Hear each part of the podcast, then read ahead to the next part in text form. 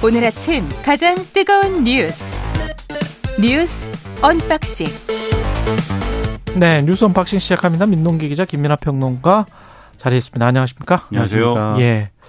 방송통신위원회가 방문진 이사 해임을 추진하는군요. 속도전입니다.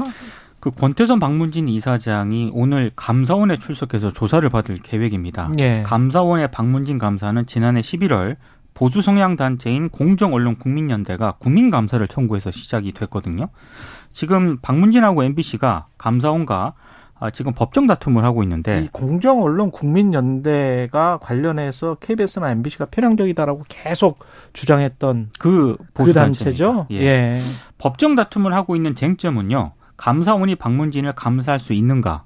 음. 이걸 두고 지금 법정 다툼을 하고 있는데 어찌 됐든 이 국민감사 제도는 공공기관의 사무 처리가 법령 위반 또는 부패 행위로 인해서 공익을 현저히 해야 하는 경우에 청구할 수 있는 제도인데 지금 감사원은 박문진아 박문진의 부패 행위가 무엇인지 그리고 위반한 법령이 무엇인지는 아직 제시하지 않고 감사부터 시작을 해서 논란을 좀 빚고 있습니다. MBC 측은 이건 정치적 목적을 위한 부당하고 위법한 감사라면서 반발을 하고 있고요. 방통위는 내일 박문진에 대한 실지 검사 그리고 7일에는 감독에 착수할 예정인데 검사 감독 대상은 지금 안영준 MBC 사장 있지 않습니까? 예. 사장 선임 과정에서 공짜 주식 취득 의혹이 불거졌는데도 왜 박문진 이사회가 안 사장을 선임을 했느냐? 그리고 어, 박문진 법인의 사무 전반이 될 것으로 언론들은 예상을 하고 있습니다. 그리고 이상인 상임 방통위 상임위원이 어제 방통위 전체 회의에서 권태선 박문진 이사장, 김기중 이사 해임을 건의를 했는데요.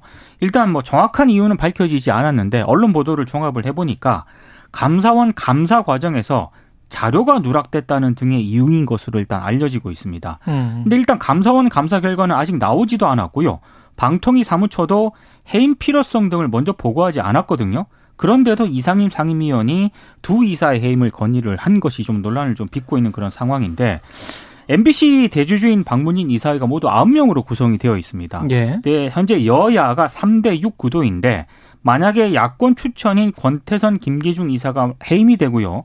그 자리를 여권 이사로 채우게 되면 이 3대 6 구도가 5대 4 구도로 바뀌게 되고 이렇게 되면은 현재 MBC 사장에 대한 해임이 가능해집니다. KBS와 똑같네요. KBS도 남영진 KBS 이사장에 대한 해임 제정안 지금 추진하고 있죠. 네. 예. 해임이 되면은 역시 이제 바뀌죠. 어, 여야 구도가 바뀌기 때문에 6대 5로 다시 바뀌죠. 네, 예. KBS 사장에 대한 해임도 가능해집니다. 예.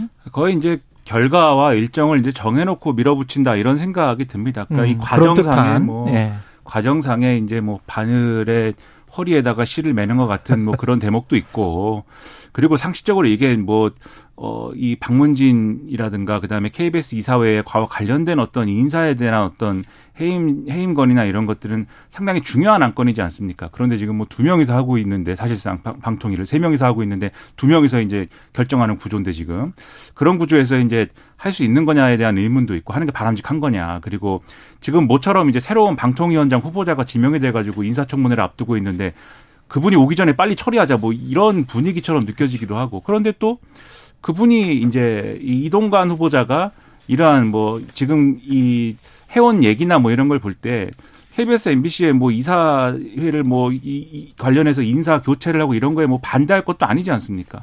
이렇게 속도를 내는 거는 결국 이제 일정의 문제다라는 생각이 들고요. 예. 그래서 이제 지금 말씀하신 대로 KBS와 MBC 똑같다 이렇게 말씀하셨는데 그 일정까지도 거의 비슷해요. 그렇죠. 예. 14일에 이 방금 말씀하신 이제 박문진 이사 등의 이제 해임 청문이 진행이 되고 그 다음에 그날 할지 아니면 뭐 따로 일정을 잡는 건지 모르겠는데 전체 회의를 방통위가 열어서 회의만을 한 번에 다 의결한다는 겁니다. 그래서 남영진 KBS 이사장에 대한 해임 제청 안 하고 그 다음에 정미정 EBS 이사 이 지난번에 이제 TV조선 관련 사건에 기소된 EBS 이사 있지 않습니까? 예. 이분에 대한 해임안도 다 의결하는 거여서 음. 그러니까는 최소한 8월 중순 넘어가면 이사회와 관련된 이제 해임 국면은 끝난다. 음. 요 스케줄이 있는 것 같고. 그래서 새로운 이사를 안 치고 그 다음에는 이제 사장 해임으로 들어가겠죠. 그렇죠. 예. 사장 해임하고 뭐 그러면 그 시점 정도에 아마 어 이제 그 전이거나 뭐그 시점에 이제 이동관 방통위원장이 이제 공식적으로 이제 임명이 되거나 뭐 이럴 것이고 이런 수순으로 보이는데 예. 이렇게 해야 뭐 좋은 일이 있는 것인지는 제가 뭐 잘 모르겠습니다. 떡, 떡이 생기는 것인지. 네, 뭐, 네. 뭐 좋은 일이 있는지는 모르겠지만 이게 뭐 하여튼 뭐 공영방송이 잘못을 했고 이사들이 잘못을 했으면 그거에 대한 책임도 져야 되고 혼나기도 하고 또 해임도 돼야 되고 하겠지만 이렇게 시간에 있어 스케줄에 있어서 이렇게 막 뭐 빨리 뭐 해쳐야 되는 것처럼 하는 이유 배경에 대해서는 억측이 계속 나올 수밖에 없어서 예. 이렇게 무리할 필요가 있는가 좀 의문입니다. 예, 무리할 필요가 있겠죠. 예. 뭐 예. 글쎄요, 뭐 세간의 예. 의심은 예. 결국 이 야당 주장은 그런 거 아닙니까? 총선 음. 앞두고 빨리 다 교체해서 하루라도 빨리 어쨌든 이 체제를 음. 어, 지금 이제 정부 여당에 유리한 체제를 만들어 가지고 한 6개월 지나면 사람들은 망각한다. 그렇죠. 예. 그렇죠. 언론을 길들이는 그런 최대한의 효과를 거두기 위한 거 아니냐라고 막 주장하는데 뭐 설마 그렇겠습니까? 그런 KBS에서 논란이나 그런 보도는 6개월 전까지만 하면 된다. 10월 전 이후부터는 그 페이스를 유지하고 다른 페이스로 예 다른 다른 페이스로 갈 수도 있다. 주장도 있습니다. 예. 그러니까 네. 이런 이런 억측이 막 나와요. 이런 예. 억측 얘기해서 되겠습니까? 네, 이런 억측을 다 일소해 주기를 기대하고 있습니다. 이동관 후보자 방송통신위원 위원장 후보자는 부동산 재테크도 굉장히 잘했군요. 그러니까 예. 이동관 후보자 인사청문 요청안이 어제 국회에 제출이 됐거든요. 예. 부인과 세 자녀의 재산을 합한 이 후보자의 재산 신고 총액이 51억 750만 원인 것으로 확인이 됐습니다. 예. 근데 2010년 청와대 홍보수석 당시 신고한 재산이 16억 5,759만 원이거든요. 한 3배 정도 증가를 한 것으로. 3배? 네. 아, 10여 년 만에? 네.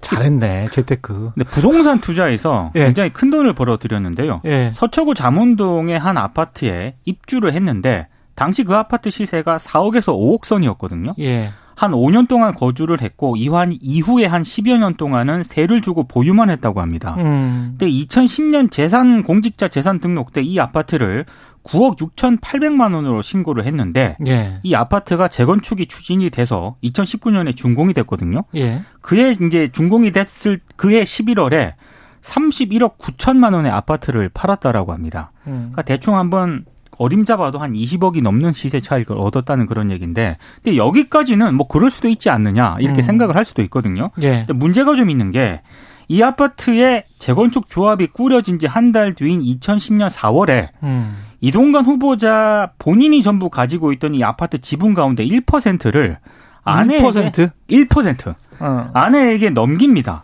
그 지분 1%는 재건축 조합 대의원 자격을 얻을 수 있는 최소한의 조건인데 아니 아니 1%가 대의원 자격이 아니고 조합원 자격. 그렇습니다. 예, 조합원, 조합원 자격. 예, 예. 재건축 조합 이 이제 대의원 예. 자격을 얻을 수 있는 그 예. 조합원이 되고 대의원은 대, 조합원 중에서 선출하니까 선출이 되겠죠. 예. 예. 한 공인중개사가 어, 일부 언론에서 언론과 인터뷰에서 이런 얘기를 하더라고요. 예.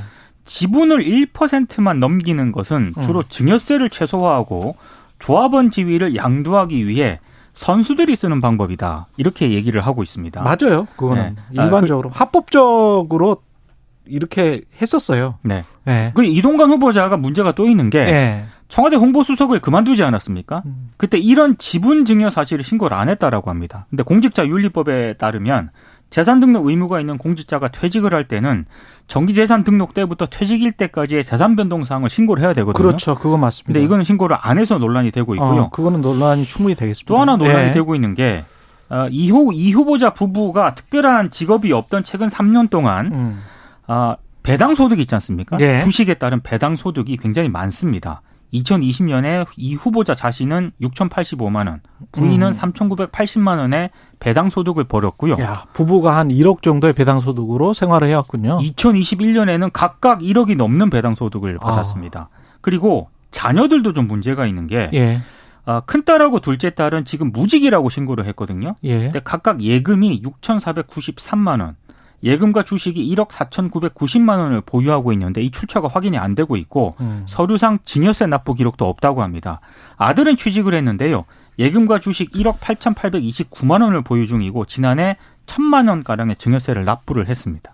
증여세를 납부를 했다면 법적으로 문제가 없고 그 재테크를 굉장히 잘했다. 그 이게 부동산 투자냐 투기냐 뭐 이런 거는 논란이 있겠지만 언론에서는 논란이 있겠지만 다 일기업 봤을 때는 합법적으로는 보입니다. 돈이 많네요. 예. 그렇죠. 투기라는 예. 게뭐 예를 들면은 꼭 음. 불법적으로 하는 것만의 투기가 아니기 때문에 합법적 투기도 네. 많죠. 예. 어, 성인이 되고 나서 아파트라는 데를 들어가 본 적이 손에 꼽는 제 입장에서 볼 때는 상당히 어, 투기처럼 보인다라는 생각도 들고 예.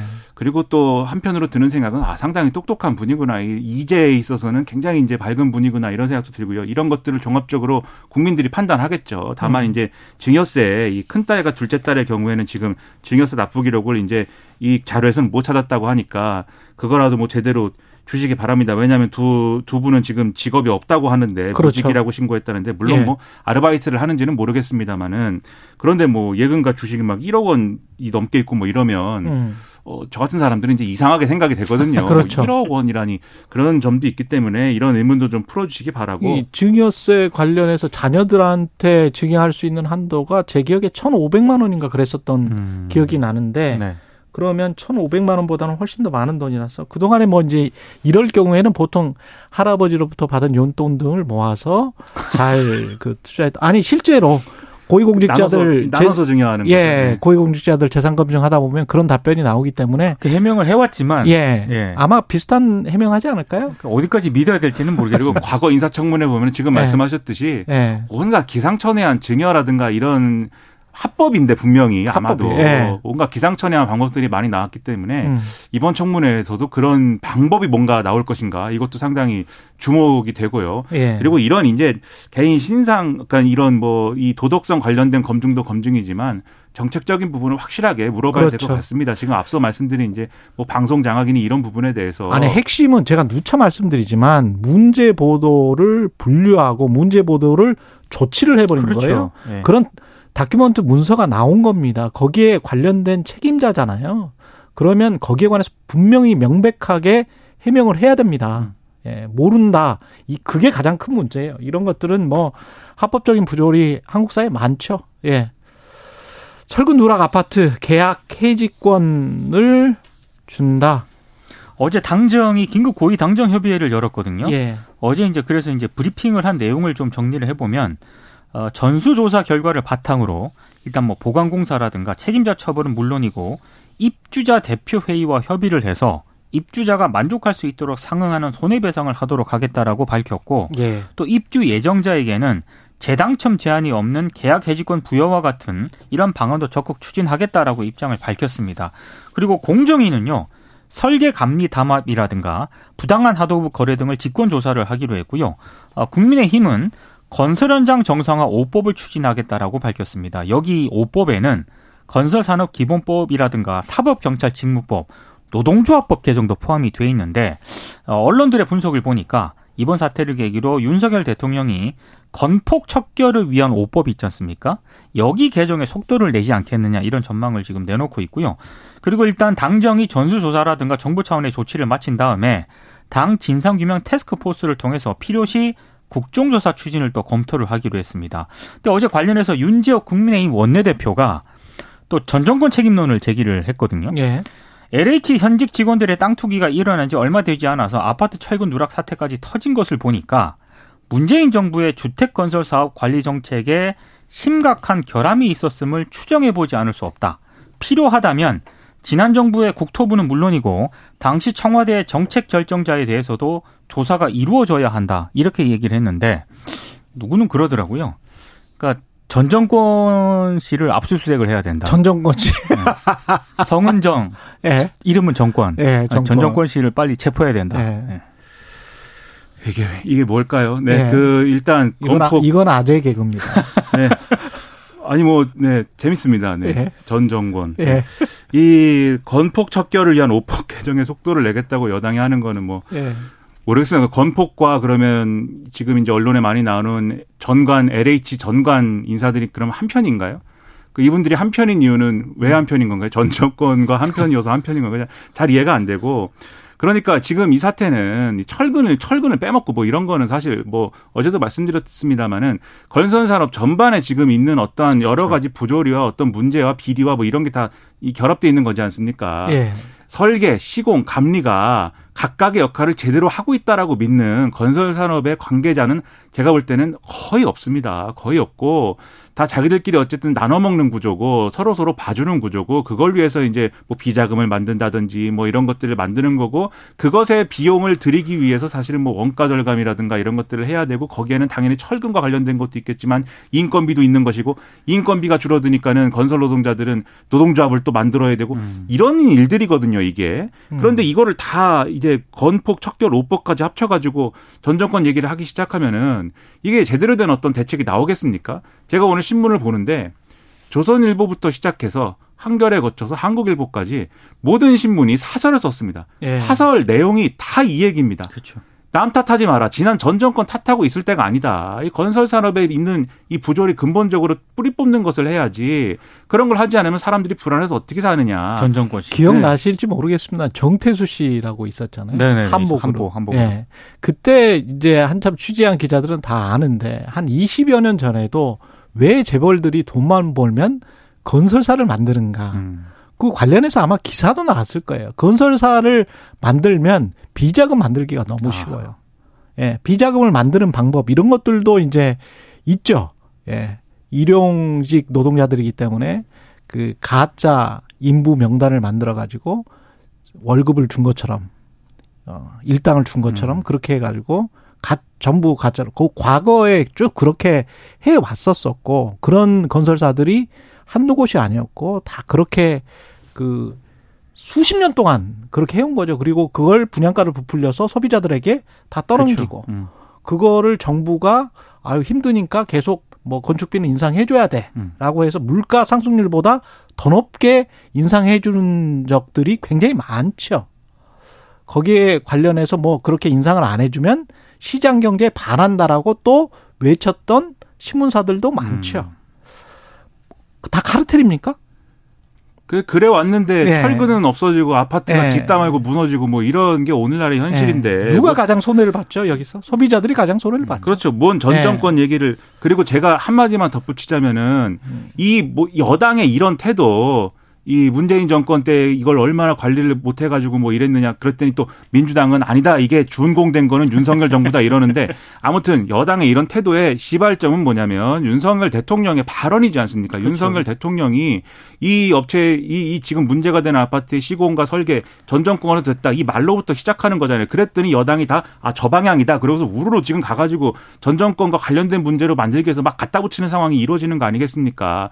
그게 오늘 모든 신문이 다 잘못됐다고 지적을 하고 있습니다. 그게 문제 본질이 아니리라니까요. 그렇죠. 그게 문제 본 지금 계속 말씀하시잖아요. 그러니까요. 그게 문제 본질이 아니다. 그러니까 그다 잘못됐다고 지적을 하면 그 예. 그 지적은 받아들이자. 그렇게 말씀을 드리는 겁니다. 대통령도 음. 그렇고 여당도 그렇고 모든 언론이 잘못이라 그러면 그거는 어느 쪽에서 봐도 잘못 아닙니까? 예. 받아들이자라는 겁니다. 모든 언론이 편향됐을 수도 있죠.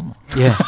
뉴스 언박싱 민동기 기자 김민하 평론가였습니다. 고맙습니다. 고맙습니다. KBS 1라디오 최경영의 최강시사 듣고 계신 지금 시각 7시 40분입니다.